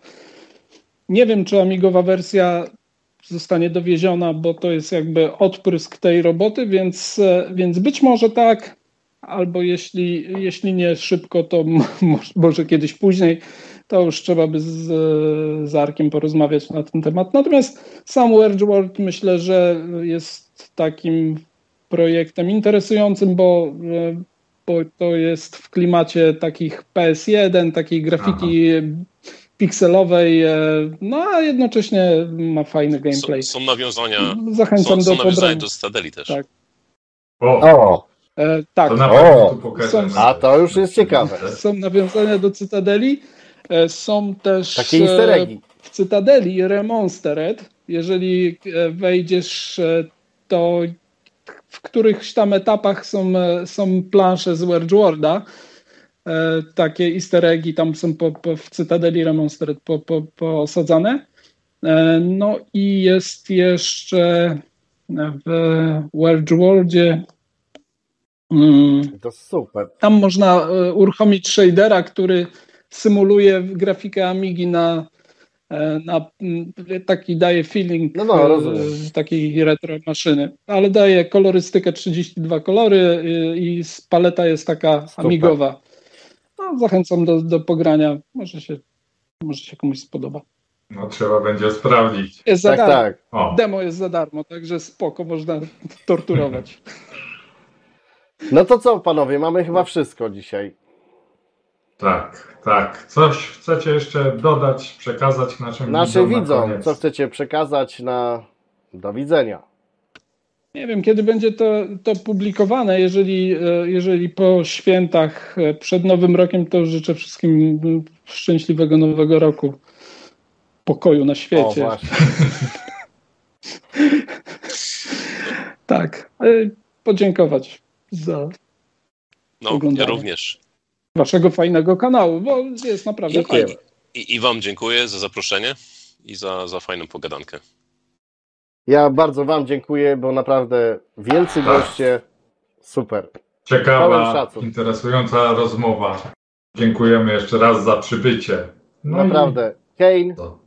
cieszę się, że miałem okazję wreszcie z tobą pogadać. Super. Cieszę się również, że się spotkaliśmy wirtualnie, może kiedyś osobiście. Także Jasne. dzięki również. No nie Słuchajcie. wiem, jak często bywacie w Polsce, no znaczy Artur częściej, ale może kiedyś. Trzymajcie się. Na razie. Hejka. Na razie. Na razie. Cześć wam. I wtedy ja się złapałem za silnik. No. Wtedy ja się złapałem za silnik 3D e, i ten silnik e, doszedł do jakiegoś takiego stanu, e, że te teksturowanie za, zaczęło działać na bryłach nieregularnych i tak dalej. Natomiast e, robić jakieś, jakąś boczną odnogę z tego silnika, bo on jest całkowicie systemowy, m, więc e, wykorzystuje mm, no, RTG, generalnie na RTG to działa. E, I mm, no, zacząłem robić taką, powiedzmy, małą strategię na tym opartą. Mam Ej. nadzieję, że, że dowiozę do, do, do wiosny jakieś takie grywalne demo. Na razie tam. O. Ale nie do Rafała, tylko do wiosny. Nie, ale słuchaj, no, w dzisiejszych czasach, jak jest powiedzmy tyle tych wampirów, tam łapów różnych, no jest już tych Amig, kiedyś Amiga na RTG, w tych latach 90. to częsty widok nie był, ale dzisiaj to myślę, że Nie, no to już nie miałoby od, odbiorców. Zupełnie nie ma problemu dzisiaj, jeżeli, No. jeżeli No. chodzi o techniczną No. stronę. Natomiast wiecie, to nie, nie jest projekt komercyjny, bo nawet trudno oszacować, czy był, byłaby taka możliwość z tego zrobić projekt komercyjny. Przy Raczej takim rozproszonym i pofragmentowanym rynku to, to raczej nie. Dlatego mm, nie, nie mam tu reżimu żadnego czasowego. Mhm. Chcę coś zrobić, chcę, żeby to było grywalne. Zrobię takie demko, jeżeli nie wiem, jeżeli to się mm, ludziom spodoba, może, może ktoś dołączy, może się Chociaż pociągnie ten projekt. Powiem wam od drugiej strony, jak mieliśmy ten wywiad z Szymonem Ulatowskim, to my już tam się wzięliśmy trochę z Szymonem e, wspólnie, żeby na Unity odtworzyć Ubeka i wydać go komercyjnie dla jaj e, z takimi easter eggami do Ubeka. No, już Mufa się śmieje, już, już pęka ze śmiechu, ale ja uważam grę no, za naprawdę super. niedocenioną, bo ona. e, Ja też przeszedłem Ubeka, no. Ja jestem ten, ten gościu, który przetrzymał Ubeka, no. A on miał naprawdę lepszy pomysł na Duma, w sensie tym, że nie rozpierdalasz 100 tysięcy potworów, tylko jakieś zagadki gdzieś tam rozwiązujesz i tak dalej. Okej, ten pierwszy level go przerósł, no bo to jest znowu to, co wracamy, e, o czym mówiliśmy, nie było tych beta testerów, y, żeby stwierdzić, jaki to ma poziom wejścia i tak dalej. Ale ja uważam, że w Unity można byłoby fajną grę skradankową z tego zrobić, y, z takimi fajnymi tymi. I tak y, z Szymonem Latowskim po godzinach gdzieś tam sobie siedzimy i dłubiemy i dla jaj, okej. Słuchaj, i- ja się nie śmieję, bo tyle jest teraz indyków z pikselowaną grafiką, gdzieś tam ala Commodore 64, że i taki Ubek by miał swoją niszę. Tam widziałem taki, Mhm. e, taki wokselowy silnik, miał zrobiony taki z Tak, otwartym taki światem. GTA, no. Ale to Mhm. było mega. No, no. Mega, Wiesz. GTA No, w- no. w wersji, wiesz, lata 90. Mhm, I, dokładnie. i, I to zanim jeszcze chyba może wtedy istniało GTA 1 z widokiem z góry, a on już takie No. rzeczy robił, nie? No, całkiem, całkiem fajne. E, I to Super. taki dosyć dojrzały był ten silnik tego Voxela. No, Ja nie, ja naprawdę byłem pełen podziwu, jak to zobaczyłem, bo, bo nie wiedziałem o tym. Jego znałem tylko z Ubeka, natomiast te inne Mhm. rzeczy nie, nie widziałem, ale bardzo, bardzo fajne, pomysłowe. Tak. A poza tym powiem wam coś jeszcze. E, Franco, e, ten 2, który wyszedł e, po tylu latach z takimi bólami, gdzie tam zbierali kasę na niego i tak dalej. On teraz wyszedł na PlayStation 4 i Xboxa, znaczy na PlayStation i Xboxa, bo to na nowe i stare generacje. I powiem wam szczerze, ja bratankowi pokazałem go. Bratanek u mnie w serwisie się uczy, bo ja tam się zajmuję serwisem komputerowym. Ja mu pokazałem tą grę, gdzie wie- wiedziałem, że ją wyśmieje po prostu totalnie od razu, nie? Że po prostu on nie ma nawet w tym krzty, wiesz, jakiś wracania do sentymentów, nie? Bo ja mógłbym wrócić, że Franco, nie? Pamiętam za dzieciństwa. On po prostu grę ograł, przeszedł dwa razy i jeszcze mu mało, nie? Mówię, kurde, to działa? I młody człowiek to zrobił. Tylko, że ten nowy Franco rzeczywiście jest przemyślany, bo ja później obserwowałem, bo ja na przykład nie dałem rady w niego pograć, ale patrzyłem jak młody w niego gra i tam nauczył się jakichś kombosów, jakiś tego. Mówię, kurde, rzeczywiście to była przemyślana gra, żeby, żeby okej, yy, sprzedać to staro, starociom jak my, ale żeby młodzi się w tym odnaleźli, nie? I to jest genialne połączenie, nie? Jak, jakbyście tego Ubeka tam wydłubali na Unity, no to ja sobie chętnie zagram. Ubek jest naprawdę fajną grą. Ten, ten tryb graficzny, który tam był użyty, jest naprawdę pomysłowy. E, także no, mogłaby być naprawdę fajna. W ogóle super wywiad. Mi się bardzo wywiad podobał em, Mhm. Z, z twórcą, także bardzo fajny był. Super, dzięki. Dlatego ogólnie właśnie pytałem o tego, jak wy mówicie, Blix czy Blinks? Mhm. Że jeśli macie gdzieś tam jakieś, y, nie wiem, gameplaye, czy jakieś chociaż zrzuty Nie, no to to wiesz, podeślijcie, nie? generalnie to jest do odpalania binarka do tego, nie? Bo to jest to gra, O. tam jest kilka etapów do, do ogrania z muzyką, ze, ze wszystkim. Jestem Tylko ciekaw, to- na no to- prototypie pójdzie, nie? Twoim? No. Może? Na tym FPGA. Napisałem kiedyś taki edytor, A, widzę, który, jest no. peł, który jest pełną grą w, w JavaScriptie po prostu przyjąłem. E, no, i jak, jak stworzycie levele, możecie podesłać. Może coś z tego będzie. O. O. Bo generalnie to wykorzystuje silnik e, taki bliksowy, nie? Ale ja to mogę sobie na dysk zapisać ten level, tak? Wtedy. E, level zapisujesz na dysk, no i musisz mi przesłać, tak. No, no, no, rozumiem. Okej, dobra. Ale jak naciśniesz play level tam na tym, to To mam symulację tego. e, tak, i, się, i co ciekawe, się odpala moduł amigowy z tej gry i to nie jest żaden MP3 ani nic, tylko faktycznie gra amigowy moduł. Tylko mody. To wam powiem jeszcze jedną historię. E, Wraz z, tymi, z tym, co, co Paweł tu otrzymał, otrzymaliśmy jeszcze od e, tego naszego wydawcy mm, masę takich e, tych feedbacków, które odsyłali nam Mhm. gracze. Mm. Jeśli któryś z was wysyłał, to powiedzcie. Ja akurat nie, znajdę. ale Nie, jeśli nie, byście nie, chcieli nie, taki też nie. feedback jakiś przykładowy też nam podesłać, bez tam oczywiście danych personalnych, No, też by było powiem fajnie. Wam, powiem wam, że znalazłem gościa przy Remonsterze, który Mhm. robiliśmy, który dosyć opisał e, jeden problem, który się tam pojawiał i go zreprodukowałem i faktycznie wy, wywalała się stara cytadela w tym miejscu. Z Pawłem pochylaliśmy się nad Mhm. problemem i znalazłem gościa, prowadzi kancelarię prawną Wow. teraz gdzieś tam w. Polsce.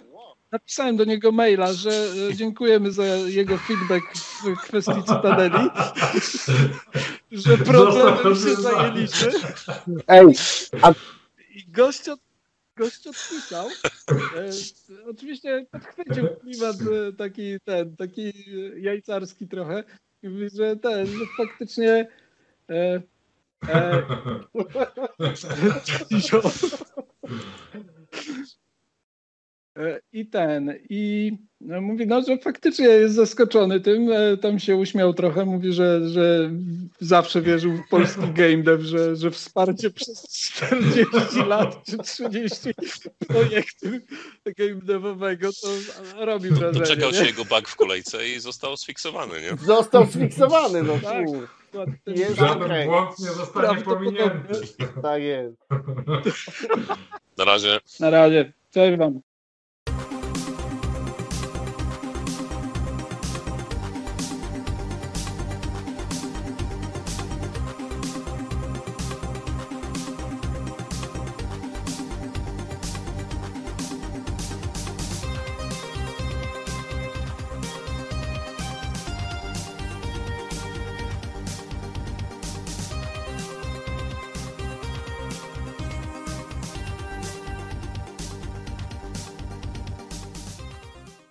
Dziękujemy za wsparcie na Patronite.